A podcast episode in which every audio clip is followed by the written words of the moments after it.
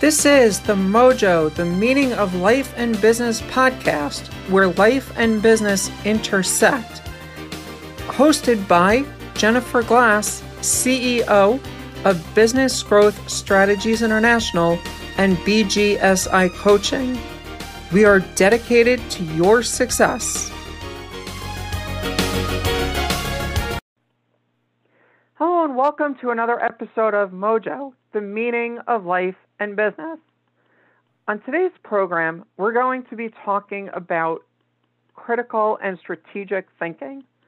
Now, a lot of you that are listening are probably thinking, if you're thinking, I am thinking pretty well, or I have my own strategic way of doing things, or I can look at things through a critical light.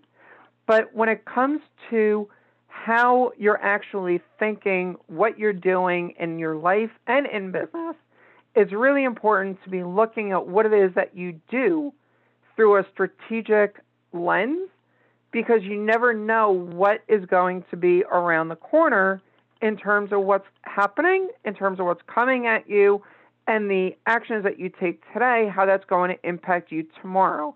Think about dominoes. If you push one domino, it's going to run into the other, into the other, into the other, into the other. And that's exactly what a lot of our actions have a tendency to do, even if they're not intended consequences. So, we've got a really great guest on the program today who's going to help us break down strategic and critical thinking. But before we bring Dana on, let me tell you a little bit about Dana. So, Dana Sills is originally from Boston, Massachusetts. She moved to Atlanta as a young girl when her father was transferred to Atlanta to design the rail system for what would be later known as MARTA.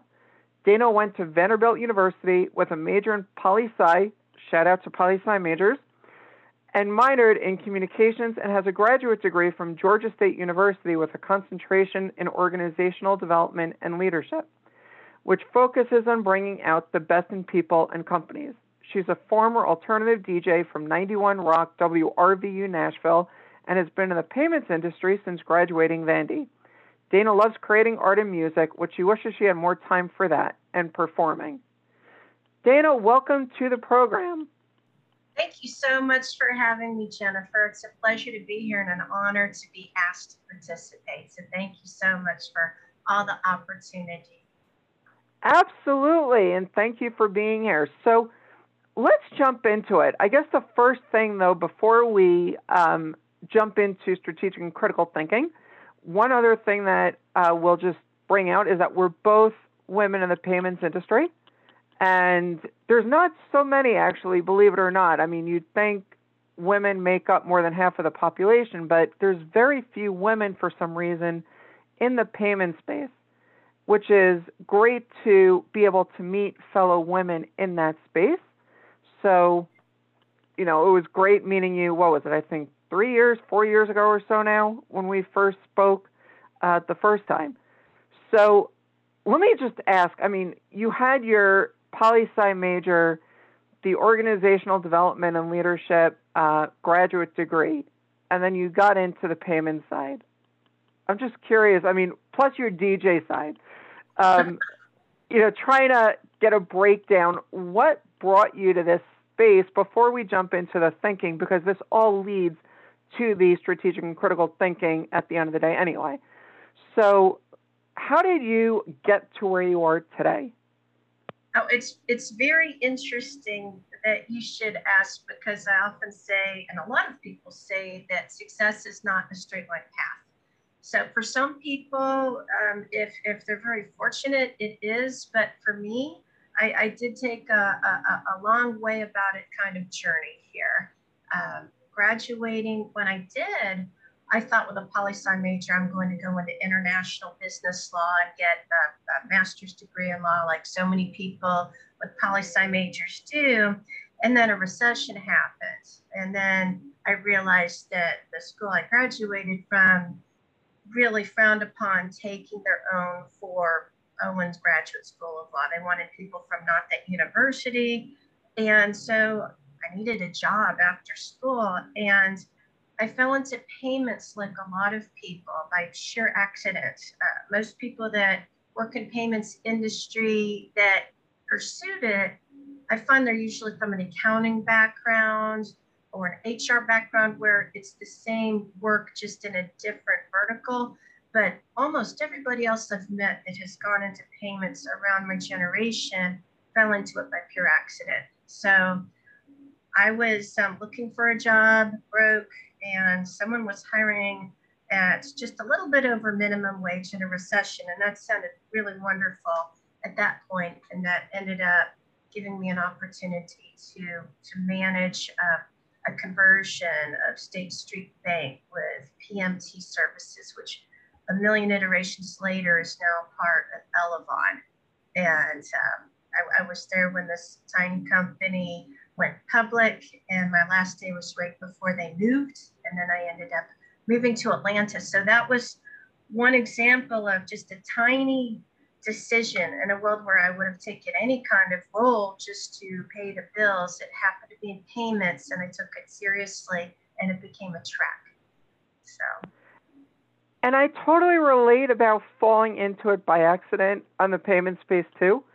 I mean, for me, I was doing marketing consulting work, and I had a client that, um, as I say very often, the used car salespeople have a stereotype about high pressured sales. And this guy definitely seemed, personality wise, on paper, like he was a used car salesperson and everything he had on the website in terms of whatever kind of information that he was doing was all I'm selling you and I'm selling you hard. And I was referred to him. I still don't remember exactly how I got referred to him, but I was referred to him and I eventually went in to meet with him and I told him, look, everything that you're doing is terrible it's all high pressured sales and nobody's going to want to buy if that's the way that you're communicating because it's all about what's in it for me, not what's in it for you. And so I gave him a proposal to redo everything, give him sales sheets and everything. And he said, you know what? I don't want you working as a consultant. I want to bring you in as my VP sales and marketing. And so that's how I got in the industry. And before that, I thought, sure, I can just go to Visa and MasterCard and get set up as a, you know, to take credit cards. And wow, was I mistaken when I first found out, no, you can't. Just like many other people, like, yeah, sure, I can. Or I can just go to my bank and they'll take care of me. Well, long story short, no, they won't. But anyway, putting that aside, as you look at your path in your journey. You had the DJ, you had the uh, minimum wage that you were dealing with, you had a lot of these other issues that you were going through. And by the way, the pre law, I was there too. I just knew I wasn't going to be going for an LLM, which is that master's in law. But as you're looking for where you're going and connecting the pieces, there was obviously some sort of domino reaction that led you throughout your career to where you are. And so it's really important as you think about where it was and all of these different pieces, when you're looking at how you got to where you are, I mean, that's a huge testament to where you are and what you do. But I want to borrow from your organizational development and leadership degree now for the thinking aspect let's just define critical and strategic thinking to what we're doing, where we're going, and how we understand that in the business perspective as well as in life. So, how would you define that? For me, what makes strategic and, and critical thinking work is being able to keep the logic in place when making decisions. It feels like most people are run based on emotion, they're run based on their heart overriding their mind, and that they're not always very time bound. Uh, you look at how the world is, is, is working today, and we don't have all the time in the world to make decisions, or, or we end up in what they call analysis paralysis. And then the moment is gone. That new opportunity has gone to the next person that thought a minimum wage job would be wonderful or whatnot. And then they're set on a track. So I think a lot of it has to do with not being distracted by emotion and being able to take in the right amount of information at the right time and kind of make sure that that you know when to act when to respond when to go. It, it almost feels like an internal gut thing but but the fact that so many people are, are caught up in their emotions and then they don't understand that inaction is an action on its own.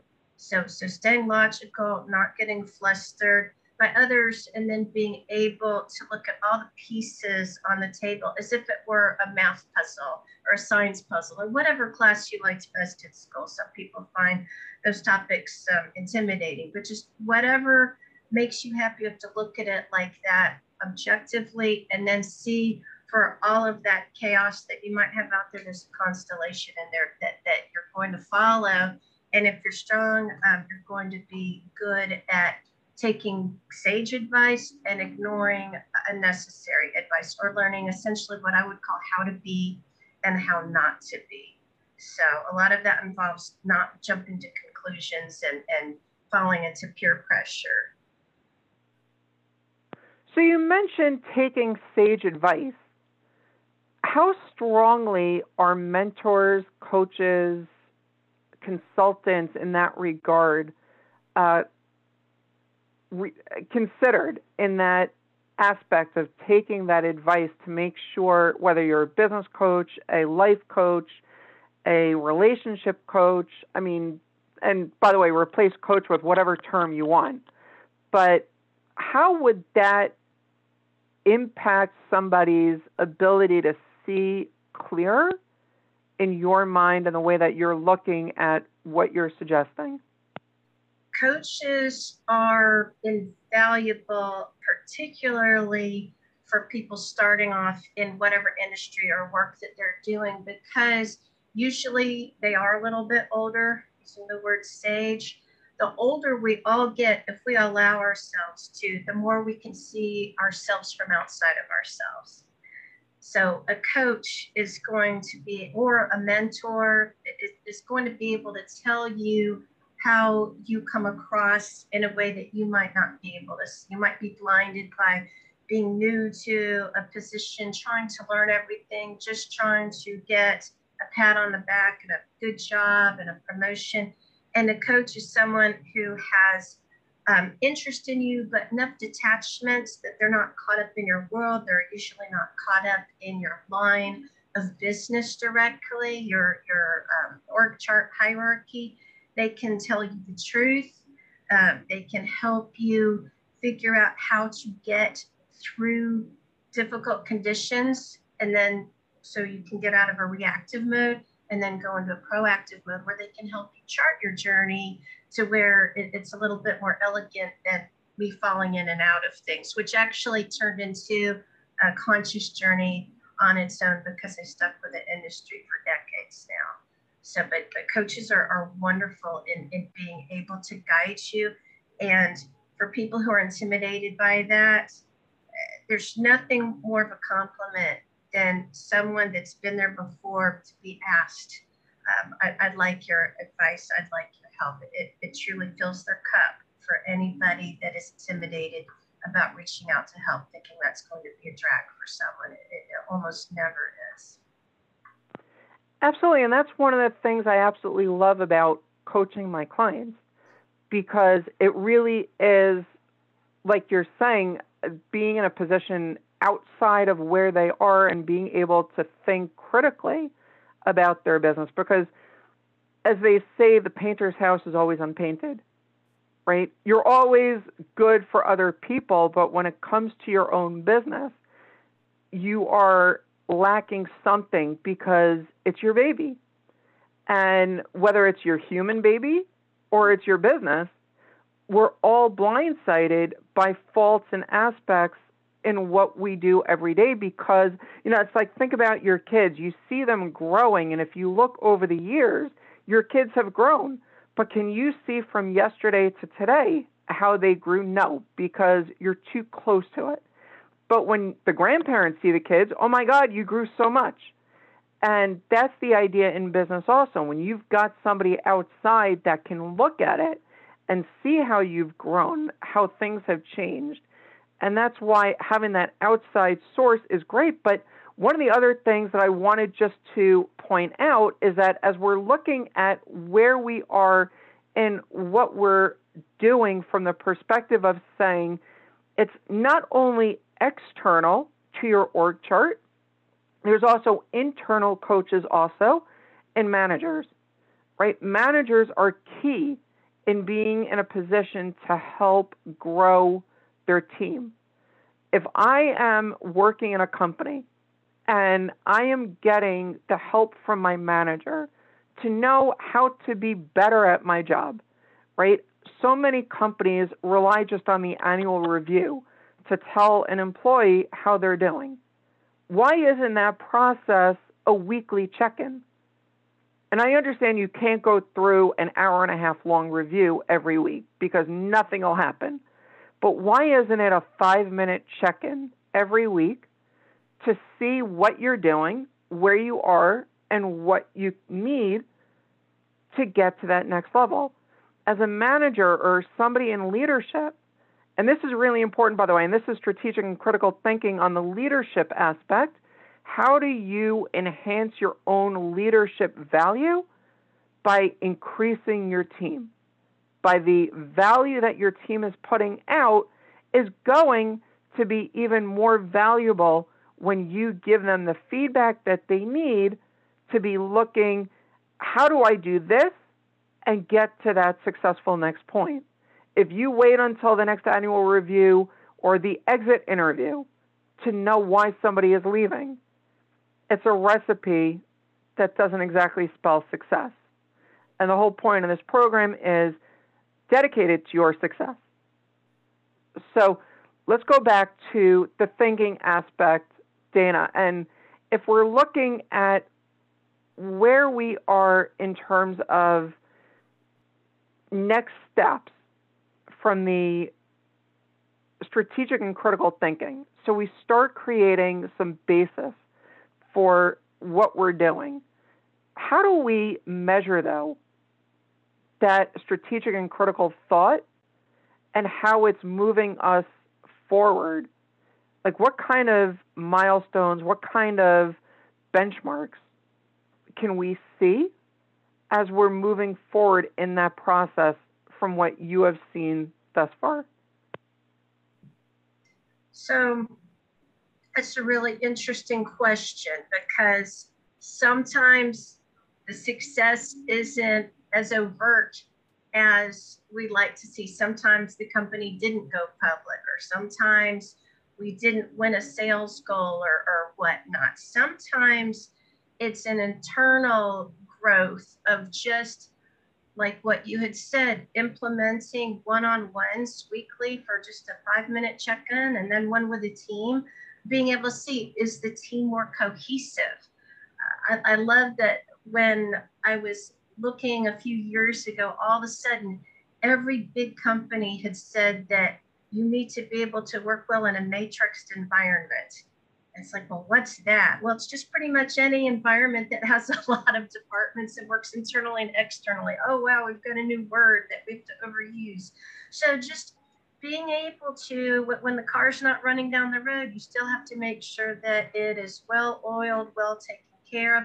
And that involves with being able to make sure that your team has what they need to be able to work well together, to work with other departments, to work externally, and that everybody is thinking at a level or two above their current role. And that comes with having a leadership team that is secure, that is not insecure, and that looks at their success based on how much success they can create around them.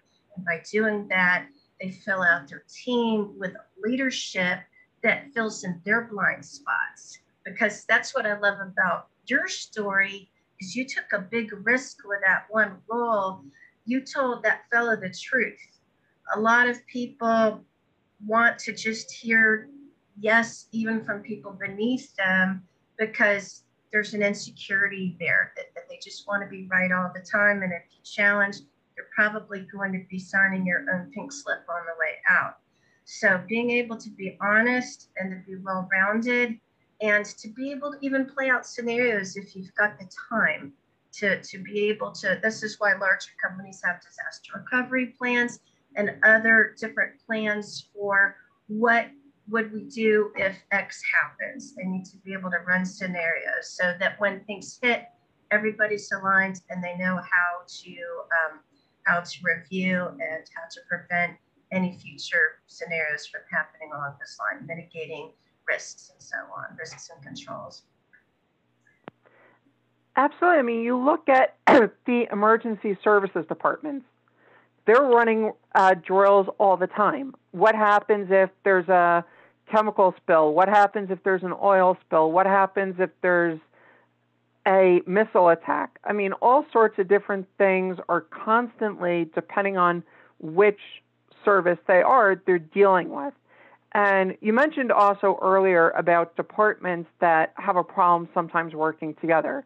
Sales and marketing is very often notoriously um, very much at odds because marketing isn't giving us the leads we want, sales isn't closing the leads we're giving them. And there's always that internal fighting, and it's finding that mix of what is the best way that both sides are going to be in a position to really be feeling more comfortable about working together. And that's really what ultimately is, I think, what you were saying. It's where do we go? How do we find the ways that the departments work together and then face the outside world in a way that is going to be putting out a single face, that it's not just having a whole bunch of different mixed messages. And you look at the government and the mixed messages that come out from the government, and that's the same way that people see companies when there's mixed messaging coming out, where you've got sales saying one thing and leadership saying something else. And how do you handle that? Or when you've got marketing that's kind of running the show, and I'm going to pick on Coinbase here with that QR code during the Super Bowl. Um, I mean, if there was one time when somebody else really should have stepped in and said, Does this really make sense? I mean, for 60 seconds, you just had a QR code bouncing around the screen. And you're wondering, like, what exactly am I missing? And as one newscaster said, until 30 seconds passed, she said, I'm just going to ignore it. After 30 seconds, she finally pulled out her phone and had to just see what this is all about. And $13 million estimated that they spent for that ad. Somebody really should have had a little bit more strategic critical thinking, like what's the value, and then thinking ahead even more because our website crashed. And so for $13 million to have your website crash, it's like, now what? Uh, it's like when you have any of the uh, morning news programs that have the um, the deals that they have on air if you are not confirming with your web hosting provider at least a week before that your site is going to be running, it's not going to have any kind of issues with the amount of traffic coming in and things along those lines. Again, strategic and critical thinking. What do you need to do to get to that next point? And so when you're looking at a huge influx of traffic, you have to make sure that your servers are going to be in a position to accommodate not to, uh oh, we can't reach the server. Because that's the worst thing you can possibly have when you've got that much publicity coming in. And you really want to be thinking about what is it that I can do right now to be making that difference where you go. And so all of these different pieces are really key in having that strategic and critical thinking make a lot more sense for the business. So Dana, let me ask you as you look at where your journey has taken you and where your personal ambitions, professional ambitions, are moving forward. I want to continue now the next dominoes. Where do you see yourself? How has your journey positioned you? And again, as they say, the past is what made us, the future is where we want to be, and we are the only ones that can dictate the person we're going to be, um, dictate the person we will be based on the person we want to be. And so I want to ask you, because the name of the show is Mojo, the meaning of life and business, how have your dominoes shaped you, and where do you want to go? I've got a few um, blue dominoes. I guess that's what they call the, the odd non-black and white one that came in. I know the DJ part um, had been mentioned. The hospitality part, I, I probably failed to mention. The two biggest things that I think shaped my experience to date that weren't my parents or school or whatnot. One was working in hospitality since very young, where as a semi skilled worker, you could make a lot of money if you're at a nice high end restaurant serving meals and getting tips. It helped pay for some of my schooling. Just that world, starting as a little busboy, you're cleaning up, you're anticipating people's needs, you're checking water levels, you're seeing when plates are completed, you're, you're reading the faces and the body language of other people, and to be able to have to develop a skill of anticipating others' needs at such a young age and carry that throughout, that's really helps me through any type of position that I've been in, in any type business or in any type of social setting. And then the DJ part, this goes right back to disaster recovery, as well as just expanding your outlook on, wow, I didn't know there was music like this. I now like all sorts of different kinds of music. Wow, we now have um, an emergency broadcast system test. And you're in the middle of doing something and you have to go through this test. And the whole time you're the only one in the booth you're taking care of this test and people can't see you sweat. You have to be able to run everything, cue up the next song. Back in those days, it wasn't nearly as digital. We had carts, we had records, we had segueing, and so on. And just knowing you're in charge, there's no time to panic. You just stay focused and you get through it. Don't let them see you sweat and then all of a sudden, you might introduce someone to their next favorite song, or you might just become their next favorite DJ. I love that about the elegance when things are live and on air, that the show does go on no matter what's going on around you. You just make it work. And that's something they don't teach you in school. And it's often something they don't teach you when you're working on the disaster recovery plan because if you're mapping it out right, like in the payments industry, I've worked at places that had a wonderful network operating center. We'd give tours. They would share, even at our peak, we would never use more than 20% of our resources so that if we ever got a flood, we'd be ready. And whenever that peak raises, it's time to get more servers. So always planning ahead, always looking far down the road while not losing sight of the road you're in and on. Um, that's that's a good explanation, I would say, of the past, the, dominoes that got me here. Um, as far as what's in the future, I'm pretty open. I love the fact that I went from a traditional payment world back when the industry was not very mature or sophisticated. And now that world is very mature and sophisticated. It's not the same for sales, it's not as easy. We've got Web 2.0. Businesses can look up all that they need to know about your business. And so you have to differentiate. And so moving on to working with a payment facilitator, I feel like I've taken a step into the future. And that future's got a lot more uh, potential opportunity and uncertainty as cryptocurrencies are, are, are making a play and as people's this the way they pay for things, whether in business to business or business to consumer, all of that's evolving. But it is nice to see that the industry is still still somewhat nascent in, in the business to business space. A lot of businesses that are very successful in the wholesale market are still accepting payments the way they did in the 80s, even if they're using a sophisticated ERP system to run their business. And it's incredible to think about that. I mean, you've got Fortune 100 companies that are still invoicing and taking payment by check and paying by check. And you've got all of these smaller businesses that have gone to the other extreme and everything is electronic. I mean, I know in my own business, I write extremely few checks. It is a rarity for me to write checks. I used to kid around with my accountant. Last year I gave you check 103. I'm giving you check 104 now because my accountant was one of those that didn't take credit cards, which was amazing, but putting that aside. And you look at where some businesses are. I mean, I've gone to the point where I do a lot more ACH these days than actual credit cards for some clients just because, well, it's cheaper and it's easier on me because I know the money is there. I don't have other issues that I have to deal with, and I don't have that high ticket issue that is so often there with the processors on a lot of those ACH payments.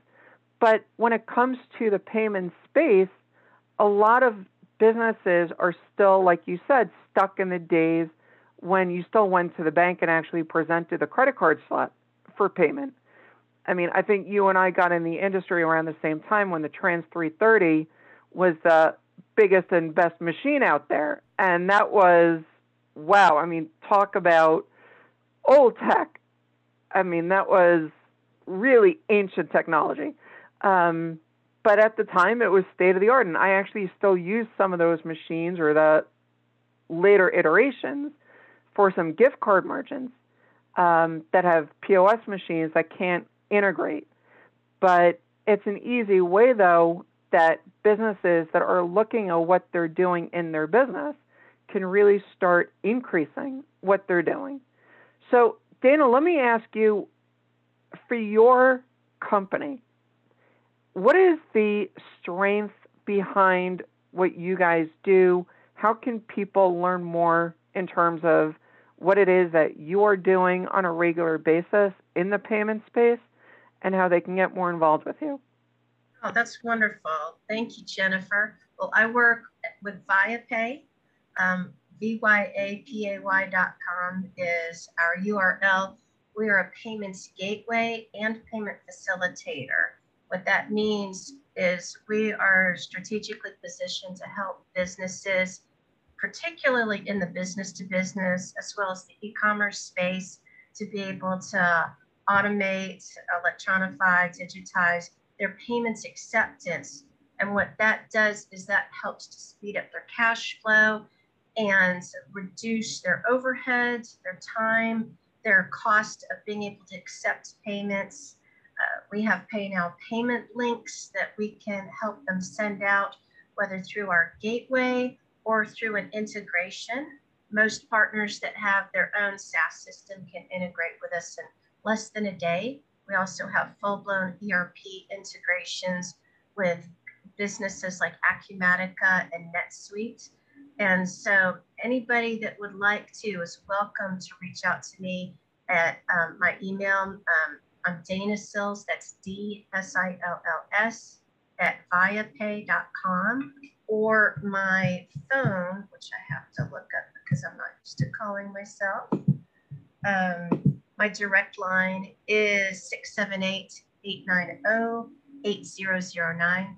Also, welcome to hit me up on LinkedIn.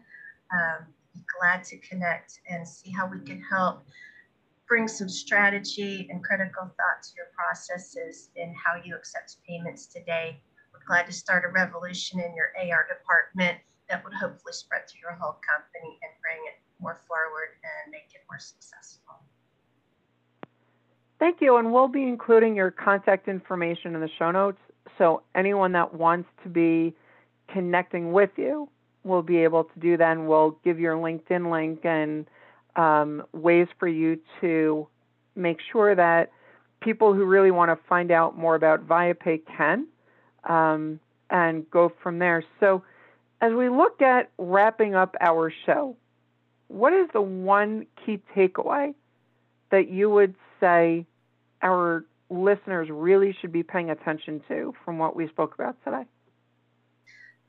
Well, there's so many thoughts on this. Uh, if you've got an opportunity to seek advice from someone that you trust, take it.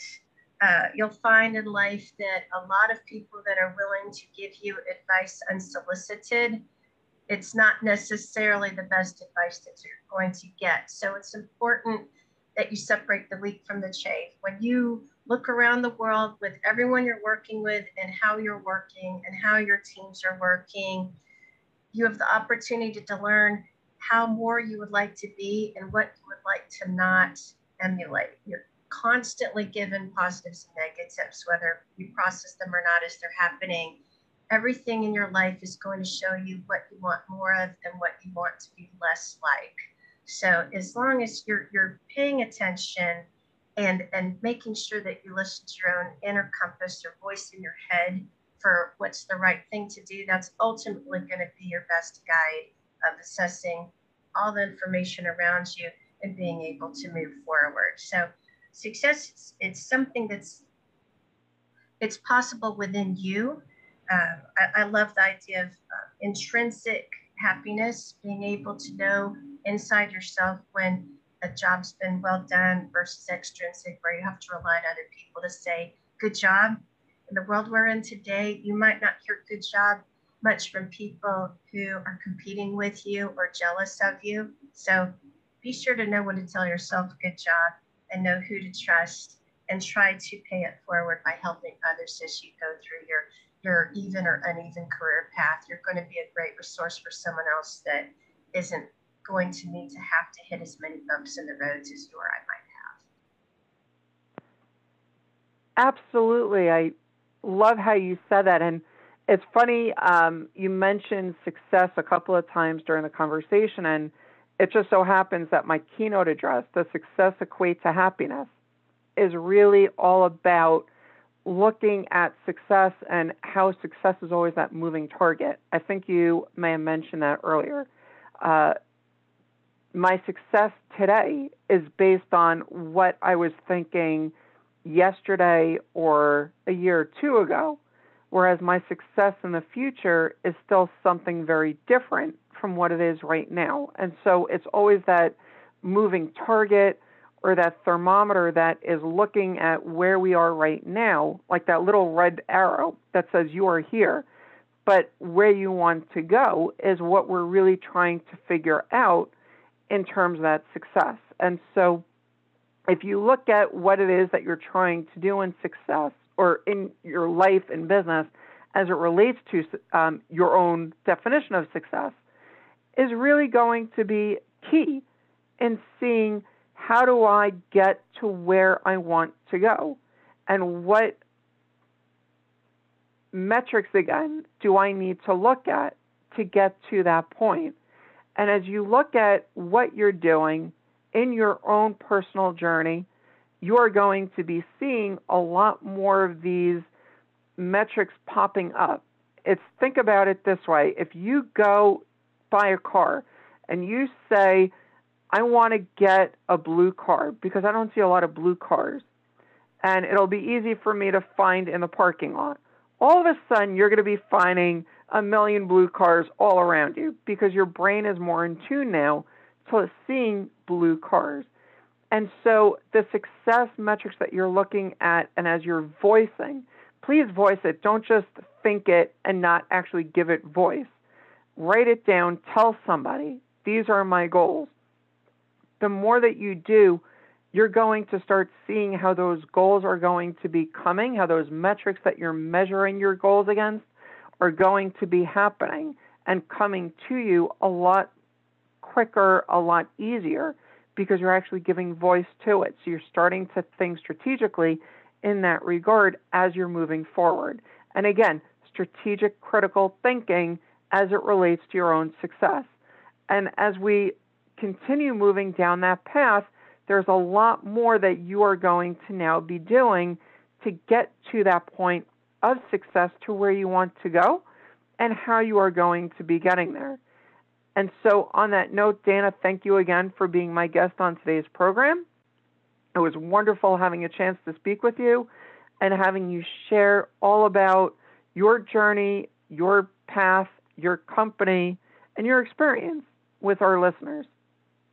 Oh, it was an absolute pleasure, Jennifer. Thank you so much for the opportunity. And I do gauge my success based on the success that I can help create with others. So if any of the information from today helps somebody, then then I've achieved a goal.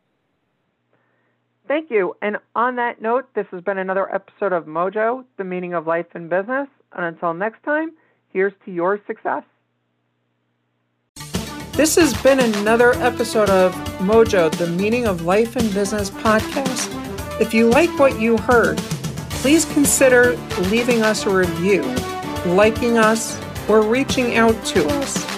You can contact us at bgsicoaching.com and let us know what you think. Thanks so much again for listening.